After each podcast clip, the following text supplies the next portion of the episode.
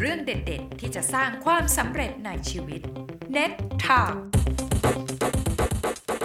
สวัสดีครับ Net Talk นะครับกับอาจารย์โต้งธีรพัฒน์มาพบกับทุกท่านอีกแล้วนะครับ วันนี้จะมาเจาะลึกครับ การควบรวมของค่ายมือถือค่ายฟ้าค่ายแดงเนี่ยใครจะได้ใครจะเสีย ฟังกันชัดๆ จากนักวิชาการด้านเศรษฐศาสตร์นะครับรองศาสตราจารย์ ดรพไทยรัตน์ พาดพิพัฒน์กุล จากคณะเศรษฐศาสตร์ มหาวิทยาลัยเชียงใหม่ ท่านเคยทำงาน โครงการให้กับกสทชมามากมายเลยนะครับ เจาะทะลุเลยวันนี้ฟังกันชัดๆ ว่าใครได้ใครเสีย ให้ข้อมูลเป็นแบ็กกราวก่อนก็แล้วกันครับ ในขณะนี้เนี่ยค่ายเขียวเนี่ยถือว่าเป็นอันดับหนึ่งมีลูกค้าอยู่ 44.6 ล้านเลขหมาย ค่ายแดงตามมาที่ 2 32.6 ล้านเลขหมาย ค่ายฟ้าตามอยู่ห่างลิบๆ 19.9 ล้านเลขหมาย เพราะฉะนั้นเนี่ยถ้ามีการควบรวมกันแล้วเนี่ยค่ายแดงค่ายฟ้าจะกลับมาเป็นอันดับหนึ่งเลย 52.5 ล้านเลขหมาย ค่ายเขียวอยู่ที่ 44.6 ล้านเลขหมายอะถ้ามาเทียบกันเป็นเปอร์เซ็นต์ส่วนแบ่งการตลาดเนี่ยนะครับ ค่ายใหม่เนี่ยจะอยู่ที่ 52.5%ส่วนค่ายเดิมจะอยู่ที่ 45.9%เหมือนเดิม คำถามที่สำคัญมากถ้าจะมาดูในเรื่องใครได้ใครเสียเนี่ยคือการควบรวมครั้งนี้มันจะทำให้เกิดธุรกิจผูกขาดหรือโมโนโปลีไหม ซึ่งประเด็นเนี้ยกสทช ต้องตอบให้ชัด ทางคณะกรรมการกิจการกระจายเสียง กิจการโทรทัศน์และกิจการโทรคมนาคมแห่งชาติ ชุดใหม่เนี่ยเรียกว่าโอ้โห ได้ปุ๊บเผือกร้อนมาเลย ในส่วนที่ไม่เห็นด้วยเนี่ยจะมองว่าเฮ้ยมันผูกขาด ทางเลือกจะน้อย ค่าบริการจะแพงขึ้น มันอาจจะเกิดทฤษฎี สมคบคิด conspiracy theory ขึ้นมาก็ได้ หลายคนบอก เอ๊ะมันก็ยังมีทางเลือกนู่นนี่ จาก 3 เหลือ 2 ก็ยังมีช้อยส์ให้เลือก อ้าว อีกฝ่ายหนึ่งบอกถ้าเขาจะหัวกันละนะฝ่ายที่เห็นด้วยบอกว่า economies of scale สร้างอำนาจอธิปไตยด้านเทคโนโลยีเนี่ยมันจะเพิ่มมากขึ้นนะนำไปสู่การพัฒนาธุรกิจใหม่ ๆ ช่วยเหลือสตาร์ทอัพช่วยเหลือ SME จะเป็นเช่นไร มาติดตามกันอย่างชัดๆเลยครับ สวัสดีครับรองศาสตราจารย์ดรพไทยรัตน์พาดพิพัฒน์กุลนะครับ อาจารย์ประจำคณะเศรษฐศาสตร์นะครับมหาวิทยาลัยเชียงใหม่นะครับอยากจะสอบถามอาจารย์ครับ ในเรื่องของการควบรวมเนี่ยค่ายฟ้าเราเรียกว่าอย่างนี้นะค่ายฟ้าค่ายแดงที่เป็นข่าวกันมาเนี่ยหลายคนก็อาจจะสงสัยว่าเอ๊ะทำไมมันไม่จบสักทีนะแล้วตอนนี้เราก็ได้ยินข่าวว่ามีทั้งคนที่เห็นด้วย ไม่เห็นด้วยคัดค้าน ส่วนใหญ่ไม่เห็นด้วยนี่ก็จะมองว่ามันเป็นการผูกขาดทางด้านธุรกิจอะไรอย่างนี้นะครับ ในความคิดเห็นของอาจารย์อาจารย์มองประเด็นนี้ว่าอย่างไรครับ ครับสวัสดีครับถ้าถามในประเด็นนี้นะครับ จริง ๆ แล้วเนี่ยเราพูดถึงประเด็นการผูกขาดนะฮะมันเป็นเรื่องที่ถ้าเราย้อนไปเนาะเมื่อตอนปี ประมาณปี 2540 ตอนที่ประเทศไทยเริ่มใช้มือถือกันใหม่ๆนะครับตอนนั้นเราก็ตื่นเต้นกัน เราก็มีเจ้าแรกเจ้าเดียวนะครับ ในสมัยนั้นนะฮะก็คือผมสามารถเอ่ยชื่อได้เลยไหมเพราะเป็นที่ทราบโดยทั่วไปอยู่แล้ว ได้ครับอาจารย์ได้นะครับนะครับ ก็มี AIS เนี่ยนะครับ เป็นเจ้าแรกเจ้าเดียวเนี่ย ตอนนั้นเราก็จะมีความรู้สึกว่าเเราเนี่ย ไม่ค่อยมีทางเลือกเท่าไหร่นะฮะค่าโทรศัพท์ก็แพงเมื่อเมื่อเทียบกับสิ่งที่เราได้ในปัจจุบันเนี่ยมันแตกต่างกันเยอะเนาะนะครับ โทรศัพท์ก็มีการขายพ่วงขายอะไรนั่นแหะตอนนั้นอะเป็นของ AS ต่อมาเนี่ยเราก็มีบริษัท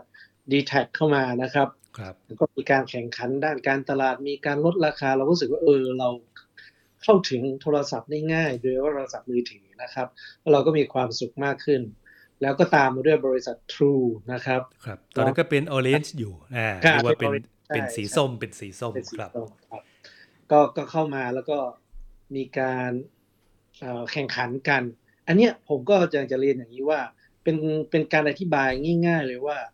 การผูกขาดเนี่ยมันเป็นอย่างไรนะครับ ถ้าถ้าคนในยุคนั้นนะครับ แต่ถ้าถามว่าคนในยุคปัจจุบันเนี่ย คือวัยรุ่นปัจจุบันเนี่ยยังยังอาจจะจินตนาการไปไม่ถึงว่าเป็นยังไง ก็ผูกขาดก็คือ มีลายเดียวเนี่ยเข้าใจได้ง่าย ๆ เลยว่าคนที่เป็นเจ้าของลายเดียวนะมีอิทธิพลต่อตลาดทุกอย่างนะครับก็เป็นความผูกขาด แต่ว่าประเด็นในปัจจุบันเนี่ยก็คือว่าบริษัททูกับดีแท็เนี่ยครับก็อยากจะจับมือร่วมมือกันเนาะครับว่าเออแล้วเราร่วมมือกันได้ไหมแล้วมันจะเกิดการผูกขาดไหมอย่างนี้นะครับทีนี้พอที่พอพูดถึงการผูกขาดเนี่ยมันไม่ได้เป็นรายเดียว เราก็จะพูดถึงวิธีการอย่างหนึ่งนะครับ ที่บอกถึงอ่า กำลังของการผูกขาดก็คือการกระจุกตัวของธุรกิจเนี่ยเราจะได้ยินคำนี้บ่อยๆว่า HHI อ่าครับครับอันนี้จะบอกถึงถึงขนาดการผูกขาด คือถ้า HHI เนี่ยจะเป็นเป็นค่าข้างหนึ่งที่เขาสร้างขึ้นมาเพื่อวัดว่าอ่าระดับการผูกขาดมีแค่ไหนเนี่ยผมขออนุญาตอธิบายนิดนึงนะครับครับคือมันมีเริ่มตั้งแต่ศูนย์จนถึงหนึ่งหมื่นนะครับถ้าหนึ่งหมื่นเนี่ยแย่ละนะยิ่งมากยิ่งแย่นะครับ กสทช ก็บอกว่าถ้าให้กำหนดค่า HHI เนี่ยนะครับ และค่าที่ดีเนี่ยมันควรที่อยู่ประมาณ 2,500อืมอ่า2,500 นะครับ ทีนี้ HHI เนี่ยชื่อชื่อของมันก็คือ Herfidan Hertzman Index นะครับอ่าค่าที่ดีควรอยู่ 2,500อะทีนี้ค่าที่ดี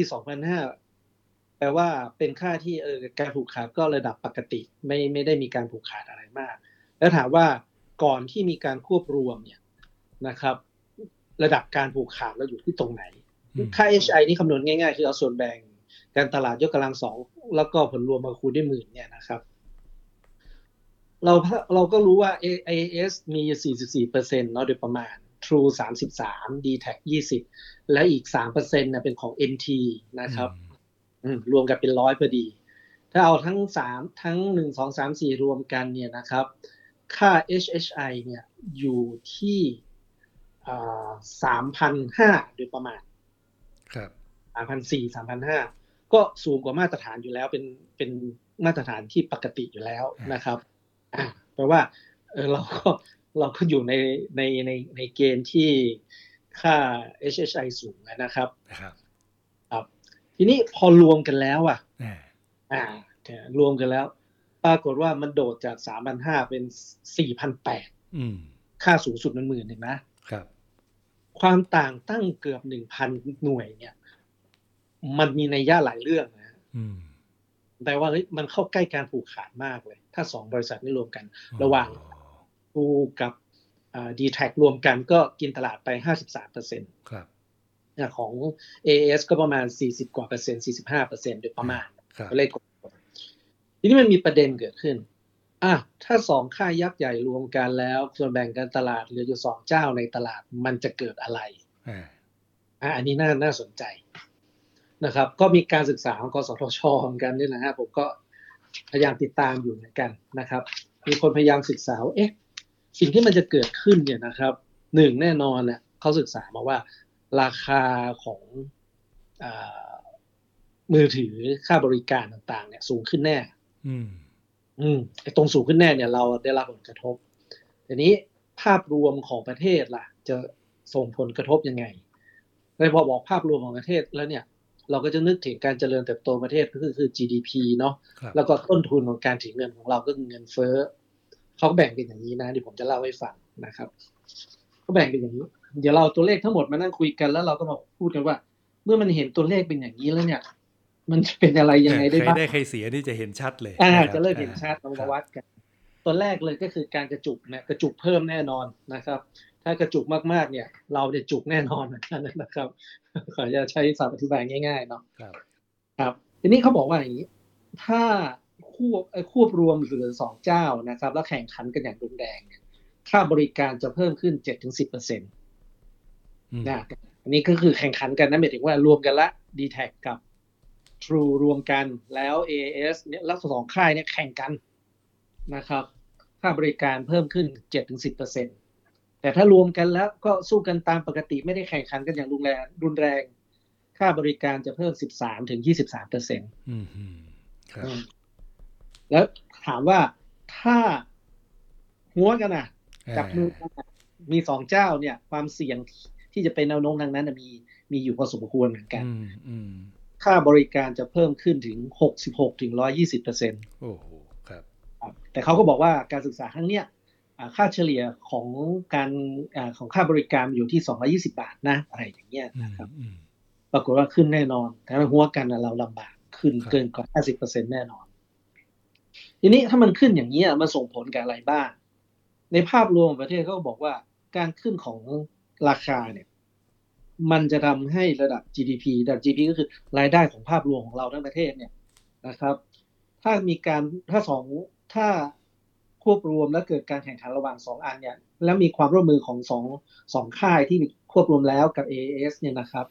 มีการแข่งขันในระดับต่ำเนี่ยนะครับ GDP จะลดลงนะครับอืม0.17 ถึง 0.35เปอร์เซ็นต์ครับ แต่ถ้าควบรวมแล้วร่วมมือกันสูงเนี่ย GDP ลดลงนะครับ 0.58 ถึง 1.99เปอร์เซ็นต์อืม2เปอร์เซ็นต์นี่ก็เยอะนะ GDP นะใช่ครับครับคปรับระมาณเยอะมากเลยนะครับ ที่สำคัญคือเงินเฟ้อในกรณีที่ร่วมมือกันเนี่ยก็คือกรณีที่แย่ที่สุดอะสูงถึง 0.6 ถึง2เปอร์เซ็นต์เลยนะอืมเนี่ยแปลว่ารายได้ลดต้นทุนในการถือเงินก็ลดอีกเอ้ยเพิ่มขึ้นอีกครับ ครับ อย่างเงี้ย อย่างเงี้ยเขาว่ามันเป็นข้อหน้ากังวล ต้องข้อหน้ากังวลมากนะครับ เพราะว่าค่าโทรศัพท์อะไรต่างๆ มันส่งผลต่ออาการประกอบธุรกิจต่างๆ หลาย ๆ อย่างนะครับ แต่ทุกทุกการศึกษาก็บอกว่าถ้าเกิดเหลือสองเจ้าเนี่ยเอ่อราคาเพิ่มขึ้นแน่ครับครับเพราะว่าทีนี้พอเพราะว่าพออาจารย์พไทยรัฐเอาตัว HHI มาจับมันจะเห็นภาพชัด เพราะว่าอย่างอย่างเราฟังอย่างคร่าวๆว่าเอ๊ะมันจะไปผูกขาดอะไรตอนก่อนมันมีสามเจ้าอะ แล้วสามอ่าเจ้าก็เหลือสองตัวเลขก็ไม่เห็นได้ต่างอะไรกันมากเลย แต่พอครับอาจารย์เอา HHI มาจับเนี่ยโอ้เห็นชัดเลย ใช่ไหมครัฮะบก่อนรวมอยู่ที่ 3,500 พอรวมครับกันเสร็จขึ้นไป 4,800 เกือบครึ่งหนึ่งของของค่าที่แบบสูงสุดคือ 10,000 แล้วอะครับครับเข้าเข้าใกล้มากเลยแปลว่ากระจุกมากเออแล้วพอรวมกันเสร็จเรียบร้อยเนี่ยเขาก็บอกว่าทำให้ราคามันขึ้นแน่อ่านะครับ ขึ้นต่ำสุดก็แค่เจ็ดเปอร์เซ็นขึ้นสูงสุดก็ร้อยี่สิบเปอร์เซ็นอะไรอย่าง เงี้ยครับกรณีอย่างนี้เขาก็กังวลใจนะครับว่าเอ๊ะโดยปกติเนี่ยถ้าเกิดการรวมกันและส่วนแบ่งการตลาดเนี่ยมันพอๆกันเนี่ย มันมีความเสี่ยงที่จะร่วมมือกันมากกว่า อืมใช่เนี่ยพอพูดอย่างนี้ขึ้นมาปุ๊บเนี่ยนะก็กลายเป็นว่ามันเข้าไปในผลการศึกษาว่าราคาเพิ่มสูงสุดเลยนะเนี่ย อะไรอย่างเงี้ยนะครับอืมเพราะฉะนั้น เพราะว่าถ้าครับดูส่วนแบ่งการตลาดเนี่ยพอหลังจากรวมเนี่ยมันจะใกล้กันอย่างที่อาจารย์ใกพล้กันไทยรัฐว่าเนี่ยค่ายครับสีเขียวจะอยู่ที่ 45.9 ครับ ค่ายใหม่จะอยู่ที่ 52.5 แบบ ครับ นั่นน่ะ นั่นน่ะ นั่นเป็นตัวเลขที่โดยประมาณกันอืมเห็นไหมฮะ ใกล้กันมาก พอใกล้กันปุ๊บเนี่ย โอกาสที่จะจับมือกันดีกว่า มากกว่าแข่งขันกันเนี่ย มันมีเป็นสูงนะ เพราะว่าโดยโดยทั่วไปแล้วเป็นอย่างนั้น แต่ถ้าจับมือกันแล้ว มีตัวเลขขึ้นมาหรืออะไรต่างๆ อย่างเงี้ย มันก็จะแข่งขันด้านราคากันพอสมควรนะครับ ทีนี้พอจับมือกันอย่างนี้เรียบร้อยแล้วเนี่ย เราก็ทำให้เราคิดต่อนะฮะว่า ต่อไปกสทชที่จะประมูลในเรื่องของคลื่นอะไรต่าง ๆ เนี่ยนะครับอ่าอย่างคราวที่แล้วเนี่ย ผมก็ยังอยู่ในเหตุการณ์นะเราก็ตื่นเต้นกับการประมูลนะครับคลื่นครั้งล่าสุดเนี่ย ครับพอมีดีแท็เข้ามามีทรูเข้ามามีมีการออกห้องเข้าห้องเปิดประมูลราคากันใหม่ อันเนี้ยมันเป็นเรื่องที่รัฐบาลเนี่ยได้เงินจากการประมูลเยอะนะ แต่คำถามว่าถ้าเกิดสองคนเนี่ยมีส่วนแบ่งการตลาดพอๆกัน และเวลาที่การการเคลื่อนย้ายของของลูกค้าไปอีกอันหนึ่งไปอันหนึ่งไม่ค่อยมีนัยยะสำคัญมากเนี่ยนะครับอืมหรือเขาอาจจะสร้างเงื่อนไขของการเคลื่อนย้ายค่ายเนี่ยทำให้ทำให้ลำบากมากขึ้นนะครับอย่างเช่นว่า เออคุณย้ายไปค่ายนี้คุณได้รับสิทธิ์ในการโปรโมชั่นโปรโมโปรโมชั่นของอันนี้ลดลงนะย้ายไปแล้วไม่คุ้มนะอะไรอย่างเงี้ย มันเป็นเงื่อนไขบางอย่าง มันก็แปลว่าสองมือก็สองคนก็อาจจะ มีโอกาสมีความเสี่ยงที่จะร่วมมือกันก็ได้นะอ่าก็แปลว่ากสทชก็จะได้การประมูลที่ราคาต่ำลงนะ ก็เป็นไปได้ ครับเพราะเพราะฉะนั้นค้อนค้อนมันจะไม่ทุบกันละใช่ไหมฮะเขาเขาจะเอานวม หุ้มคอนละอาจจะทำท่านะอาจจะออกข่าวแบบเฮ้ยเอาจริงนะผมต้องเอาให้ได้สู้กันเละเทะแน่อะไรอย่างเงี้ยใช่ไหมฮะแต่หลังบ้านก็อาจจะเป็นอีกเรื่องหนึ่งได้ เป็นอีกเรื่องได้ เป็นอีกเรื่องได้ครับ ถ้าเกิดทั้งคู่พอใจอ่าทีนี้แล้วถามว่า เอ๊ะแล้วทั้งคู่น่าจะพอใจไหมอะไรอย่างนี้นะฮะครับถ้าจะถามในประเด็นนี้เนี่ย มันน่าจะออกทรงไหนแข่งขันกันจับมือกันหรืออะไรไหมอะไรอย่างเงี้ย ถ้าเราไล่ตามตามเหตุผลต่างๆ เนี่ย ผมก็ทำการบ้านมานิดนึงคือจริงทำการบ้านมาทุกวันเลยนะครับ ครับผม เราก็ลองมองดูนะ ในตัวบริษัทเองเนี่ยนะครับ ของบริษัท True เนี่ยมีรายได้นะครับ ประมาณแสนสี่หมื่นล้านครับอ่าแต่ขาดทุนนะอ่าในตัวบริษัทขาดทุนนะครับ บริษัท True เนี่ยขาดทุนไปประมาณ1,400ล้าน ครับ ครับ ในขณะที่ d t แทเนี่ยมีรายได้ประมาณอ่า81,000ล้าน แต่กำไรมา3,000ล้านนะครับ Advance หรือ AIS เนี่ยแสนแปดหมื่นล้านกำไร26,000ล้านครับเดี๋ยวกลับมานั่งคิดใหม่ ถ้าบริษัท AAS มีส่วนแบ่งการตลาด 45% True มีอยู่ประมาณ 33 33%แหมรายได้พอๆกัน แต่ True ขาดทุนอืมลูกค้าน้อยกว่า รายได้ใกล้กัน แต่ True ขาดทุนครับผมว่า อันนี้เป็นเรื่องน่าคิด เป็นเรื่องน่าคิด นะเพราะว่าเอ๊ะตัว True เองเนี่ยเขาอ้างว่ารวมกับ d t แทแล้วเนี่ยเขาจะทำให้ต้นทุนเขาลดลงอืมซึ่ง d t แทจริง ๆ ในตัวบริษัทเองก็เช่าของ NT NT ก็คือ CAT บวกกับ TOT ที่เกิดการควบรวมมาก่อนครับครับแต่การควบรวมของ CAT กับเอ่อ TOT เนี่ยมันเป็นการควบรวมที่ไม่ส่งผลกับตลาด เพราะส่วนแบ่งการตลาดน้อยอ่าอ่าแต่ว่า True กับ d t แทรวมกันละห้าสิบกว่าเปอร์เซ็นต์เนี่ยจะไม่เป็นประเด็นที่กสชต้องต้องเป็นตัวแทนของประชาชนที่จะต้องเป็นเป็นตัวอ่าเป็นที่พึ่งนะครับว่าความยุติธรรมหรืออะไรก็แล้วแต่เนี่ยที่เหมาะสมกับประชาชนเนี่ยจะเป็นยังไงนะครับ ครับทีนี้กลับมาพูดตรงนี้ครับครับ เชิญครับอาจารย์ครับครับอ่า ทีนี้พอพอมาอย่างนี้ปุ๊บมันก็น่าสงสัยว่าแม้ว่า True กับ d t แทเนี่ยบอกว่ารวมกันเรียบร้อยแล้วเนี่ยก็จะทำให้ต้นทุนในการประกอบกิจการลดลง เพื่อที่จะไปแข่งขันในอนาคต ทีนี้การแข่งขันในอนาคตของเขาเขาก็บอกว่ามันไม่ใช่ภายในประเทศนะ มันตอบสนองนโยบายรัฐบาล เพื่อจะไปแข่งขันกับต่างชาติ เพื่อจะเอาประเทศไทยเป็นฮับ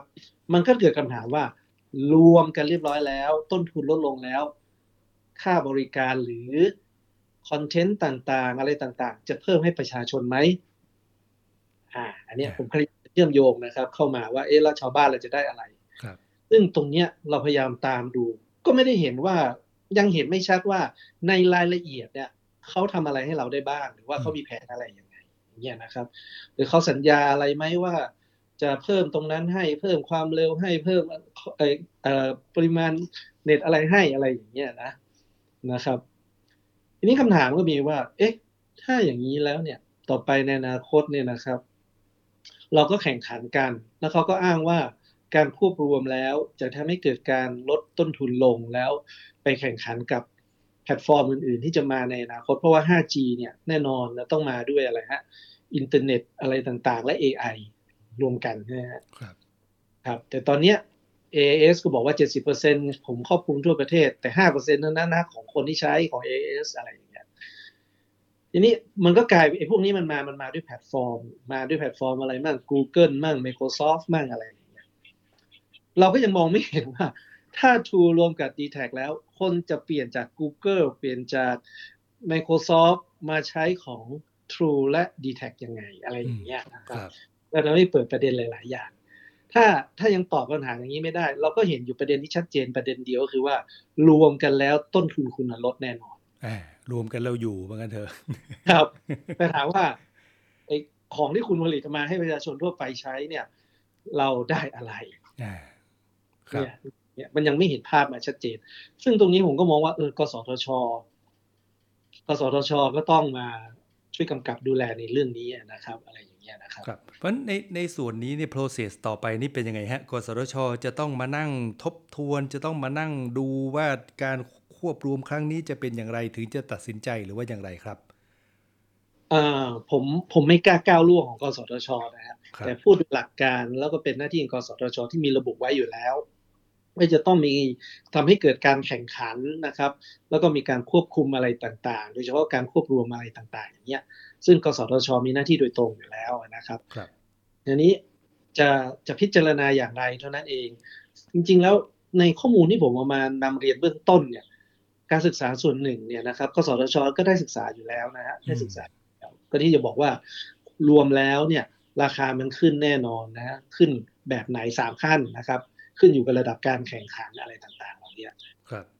แต่ผมอยากเสนอแนะกับกสทช ว่านอกจากจะควบคุมด้านราคาแล้วเนี่ยในอนาคตข้างหน้าเนี่ยนะครับ